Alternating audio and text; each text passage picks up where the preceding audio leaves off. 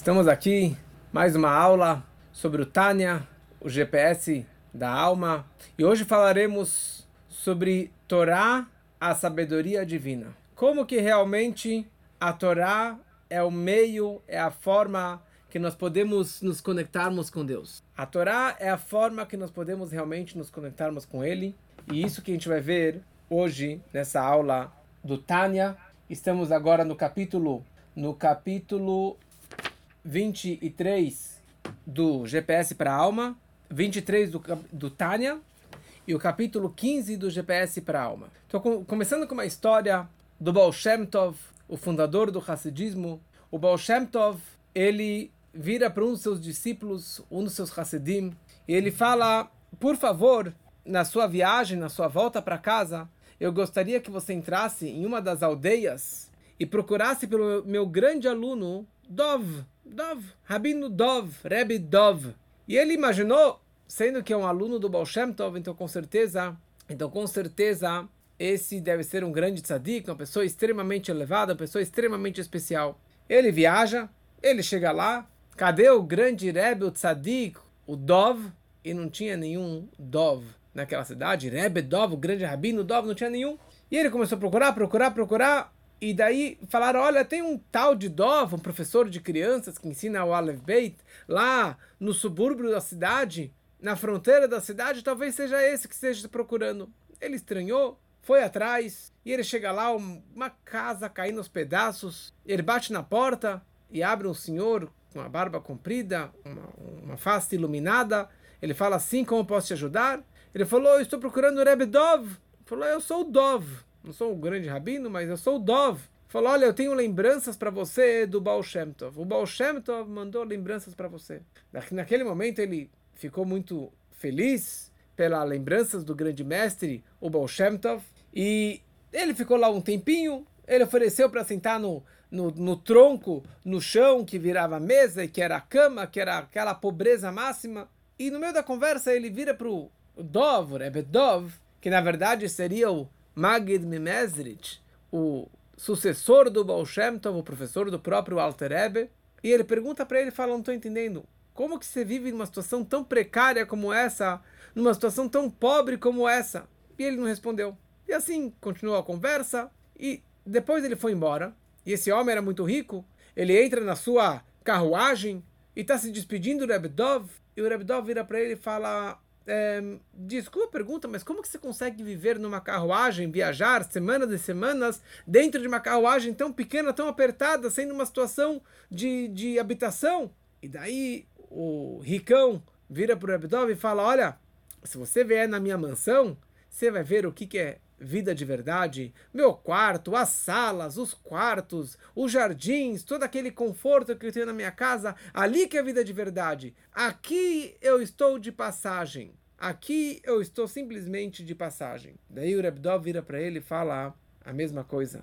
Este mundo é só de passagem.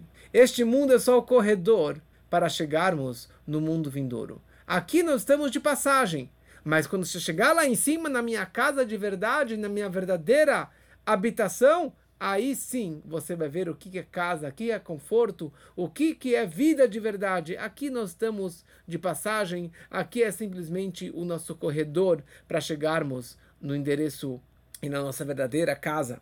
Ou seja, ele não está se referindo ao mundo vindouro, depois dessa vida, mas está se referindo à nossa casa espiritual, o nosso lar judaico, a vida judaica.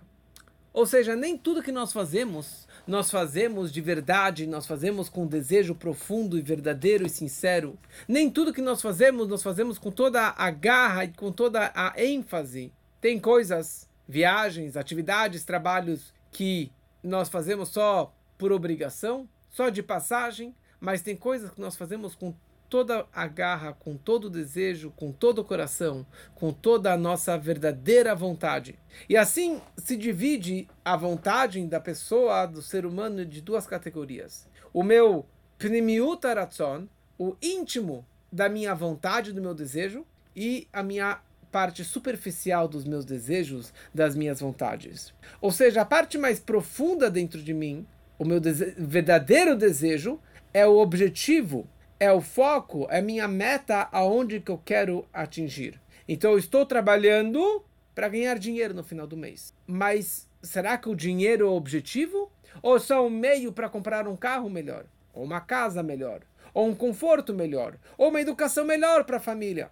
Você sempre pode falar que existe um objetivo mais profundo e mais elevado aonde que eu quero chegar. Então, a pessoa agora no feriadão, ele viajou para casa de praia, para casa de campo, e ele pegou horas e horas de trânsito para poder chegar lá. Mas valeu todo o esforço, valeu a mala, o trabalho, o, o dinheiro, a dor de cabeça, as horas de trânsito para poder chegar lá na casa de campo e colocar a cabeça no travesseiro, ou na rede, ou mergulhar na praia, ou mergulhar na piscina e conseguir aproveitar aquele momento de tranquilidade com a família, ou descansar e olhar para os céus, olhar para as estrelas. Esse que era o meu desejo. Para eu chegar lá, eu gastei muito tempo, dinheiro, dor de cabeça, muito planejamento para poder chegar naquele meu objetivo final. Então, aquilo era o meu verdadeiro desejo, a minha vontade mais profunda e mais verdadeira dentro de mim. Então, se você quer saber onde eu me encontro de verdade, quem sou eu de verdade,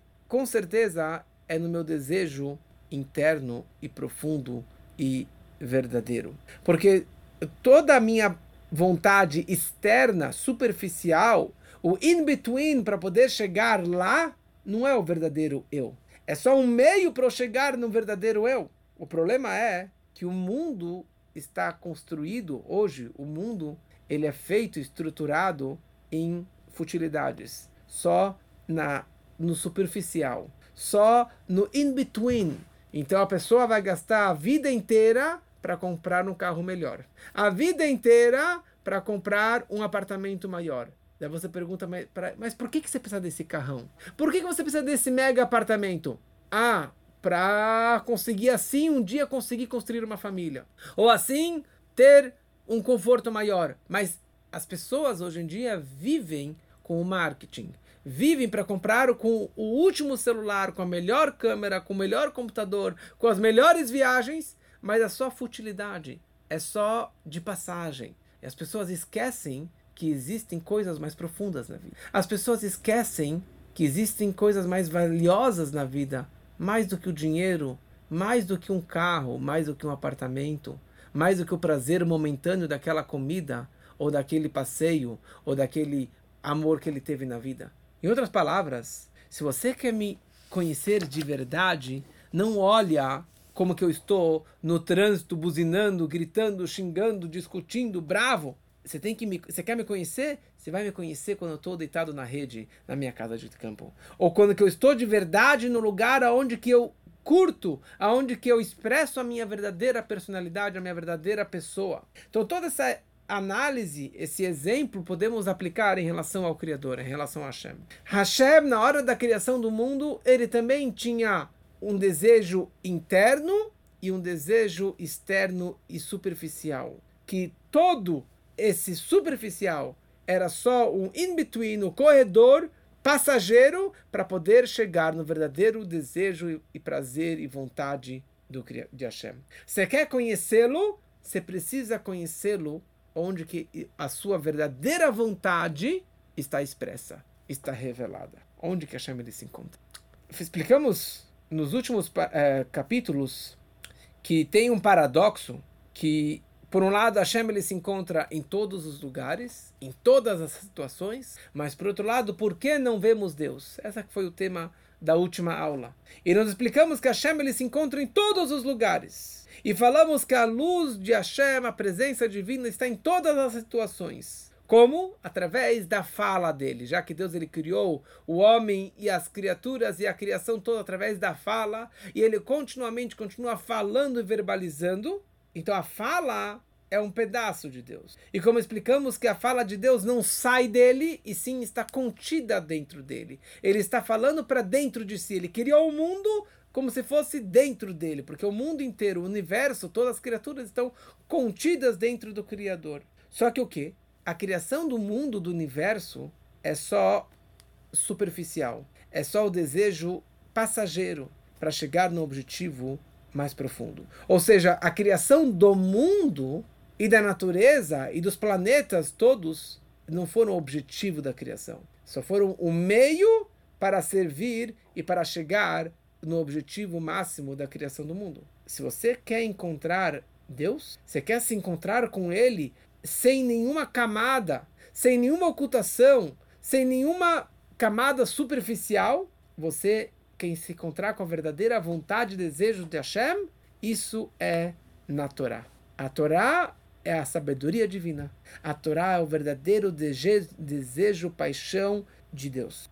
Ou seja, a Torá não é a vontade externa, e sim a vontade interna, profunda e íntima de Hashem. Por isso que na Torá não tem ocultações. Na Torá não tem nada superficial. Porque na Torá ele se encontra com toda a sua luz, com todo o seu esplendor, com toda a sua essência. É a única forma, se você quer se encontrar com ele cara a cara, você ter uma, uma, um contato com a essência de Hashem, isso é dentro da Torá. Essa é a única forma e a melhor forma e a forma mais profunda de você se conectar da forma máxima com ele. Então, essa ligação que nós podemos ter com Hashem tem três formas. A primeira forma é através das mitzvot, dos preceitos da Torá. Como já explicamos numa outra aula, que mitzvah vem da palavra tzavta vechibur, uma união e uma conexão. Ou seja, ele nos, nos ordenou, é uma ordem, mitzvah significa uma ordem, tzivui,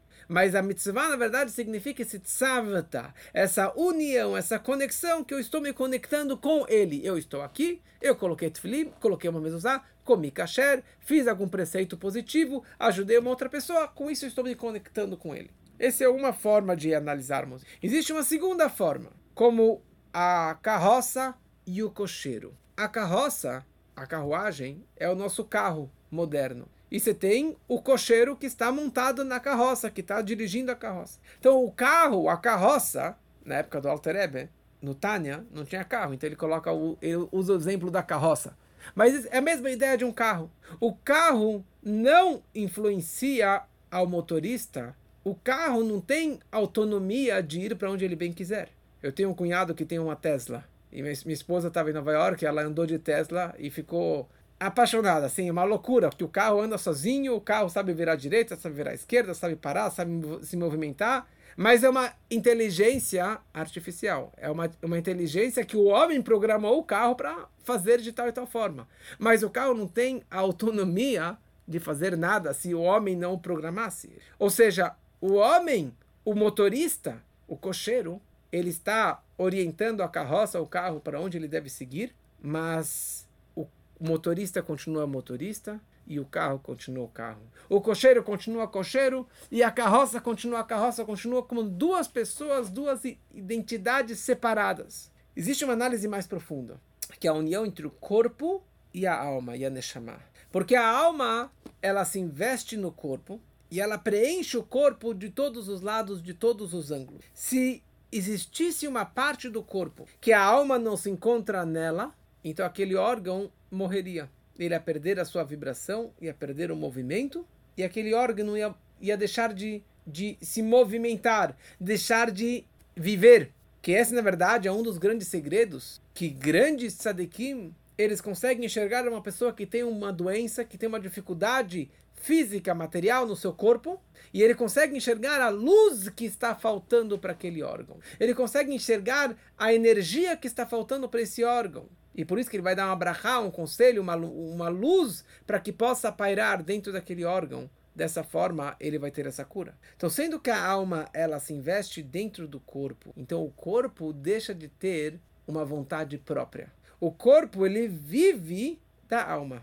Onde que a alma desejar, se movimentar, fazer assim que o corpo automaticamente vai obedecer o desejo da alma. Ou seja, a minha alma não precisa influenciar ou convencer o meu corpo em se movimentar para um lado ou para o outro. É algo automático. Porque a união entre a alma e o corpo é tão perfeita que o corpo não tem vontade própria. Então, por isso, na verdade, acaba, é, acaba dessa forma, certo? Que o corpo e a alma estão totalmente ligados e interligados. Agora, quando nós cumprimos uma mitzvah, por exemplo, que nós colocamos uma moeda na tzedakah, naquele momento a minha mão está totalmente ligada com a mitzvah. Ou seja, a minha mão está servindo como uma carroça, um, um, um carro, um meio de transmissão para a vontade divina. Ou seja, a mão não está fazendo o que ela deseja, ela está fazendo o que a Torá ordenou, de colocar a tzedakah, de colocar uma moeda na, na caridade, de poder ajudar uma outra pessoa. Então aqui, na verdade, nós percebemos que esse desejo não tem nenhuma ocultação. Não tem nenhuma ocultação sobre essa vontade. Ah, porque aqui está de uma forma revelada. A ligação do braço com a vontade profunda de Deus é direta. Então, quando que um, eu estou movimentando meu braço, a ligação é a mesma ligação entre o motorista e o carro. Porque o carro não é o motorista e o motorista não é o carro. O, motor, o carro ele tem uma, uma, uma submissão perante o seu motorista, mas não está totalmente unificada com ele, porque eles continuam com duas coisas separadas. Agora, quando falo em relação ao meu braço, à minha mão, mas essa, assim que se aplica em relação ao braço. Agora, se eu falo sobre a, a energia, o movimento do meu braço, dessa forma, a união é mais perfeita. Porque a força do meu braço, a força do movimento é espiritual. A energia que movimenta o meu braço, ela, na hora que está fazendo uma mitzvah, está colocando o tefilim, está colocando uma moeda na caixinha de tzedakah, de doação, ela está se conectando de uma forma plena e absoluta com o próprio Criador. Porque o Criador comigo, com as mitzvot, é uma união perfeita. A alma com o corpo é uma união perfeita. Então não tem nenhuma separação entre os dois. É direto a conexão de uma com a outra. Então aqui nós percebemos algo muito elevado. Que ele fala o seguinte: o que é mais elevado do que um, do que a união entre o corpo e a alma? É uma união perfeita, como explicamos agora, mas existe algo mais elevado, que isso é a união através da Torá. Porque Deus ele se revela dentro da Torá de uma forma absoluta, de uma forma máxima, sem nenhuma ocultação. Então, na hora que você está estudando a Torá, qualquer parte da Torá, qualquer livro da Torá, naquele momento você está se conectando da forma máxima com Hashem. Tanto pelo lado dele, tanto pelo meu lado. Porque o estudo da Torá tem a ver com a minha, minha, minha parte mais profunda. A minha alma, com meu pensamento ou com minha fala. Mas essa é uma forma que a minha alma está se conectando diretamente com o meu pensamento e se conectando diretamente com Deus. Então, essa é a forma que você se conecta com o pensamento dele. É a forma que você se conecta com a vontade mais profunda de Hashem. Essa que é a grandeza do estudo da Torá. Então, a questão é, sendo que eu sou uma pessoa limitada, como que eu consigo me conectar com a vontade infinita de Hashem, com o desejo tão profundo e infinito de Hashem? Mas a grande questão é porque Deus ele se condensou, Tzimtzum, que já falamos a outra vez, ele se condensou dentro da Torá de uma forma que ele está dentro da historinha de qualquer parte da Torá, de qualquer estudo da Torá, da parte mística, da parte profunda, da parte mais revelada, da lei, da, do Talmud, de histórias da Torá, é a mesma sabedoria de Deus que se encontra em qualquer parte. Porque a sabedoria da Torá, a sabedoria de Deus, não tem nenhuma ocultação. Então não faz diferença qual parte da Torá que eu estou estudando, naquele momento eu estou me conectando diretamente com ele. E por isso, através do estudo da Torá, mesmo que são coisas mundanas, o que é kasher, o que não é kasher. Ou as leis do Talmud, o boi que chifrou a vaca, do escravo, do ladrão, do roubo e daquilo, relações proibidas, qualquer caso que a Torá está descrevendo de mais profano, impuro, material que seja, isso é a vontade divina e que nesse momento eu estou me conectando diretamente com o Criador. Só que a sorte é que eu não percebo, que eu não vibro isso, que eu não sinto isso, que a cada estudo e a cada palavra eu estou me conectando com Hashem. Como já explicamos, que o estudo da Torá você consegue abraçar o Criador e ao mesmo tempo, simultaneamente, ser abraçado. Fisicamente é impossível você abraçar e ser abraçado. Mas no estudo da Torá você está abraçando a sabedoria dele, porque na hora que eu estou mergulhado nesse estudo, eu estou me conectando com a sabedoria de Hashem, estou abraçando ou engolindo essa sabedoria infinita e ao mesmo tempo a sabedoria dele a, a Torá está me abraçando, está me envolvendo. Então a sorte é que a gente não sente isso, não, não sente isso, não, não, não sente, não percebe isso, não visualiza essa grandeza do estudo da Torá. Porque se visualizássemos isso, a gente não ia conseguir escrever nenhuma palavra, falar nenhuma palavra de Torá. Como já falei uma outra vez, que quando o Alter estava estudando Tânia, escrevendo Tânia, e ele escrevia o nome do mundo mais elevado, o mundo de Atzilut, ele só escrevia Atzi. Ele não conseguia escrever por extenso Atzilut, porque ele, naquela hora ele visualizava o mundo de Atzilut. E ele vibrava de tanta emoção, de tanta êxtase. Então nós não percebemos isso, mas essa que é a verdade. Como conta uma história, ou uma parábola, de um rei que pediu para Orives fazer uma coroa para o casamento da filha. E Orives fez toda a coroa, mas quando precisava colocar aquela pedra preciosa no topo da coroa, ele, de tanta vibração, de tanta emoção de fazer a coroa para o rei, ele tremia tanto que ele não conseguia prender aquela pedra. Ele virou para o assistente e falou: Olha, você poderia me fazer o favor de prender essa pedra preciosa aqui na, no, na, na, na, coroa? Só que o funcionário dele, ignorante, não sabia que daqui era para o rei, para o casamento da, da filha, da princesa.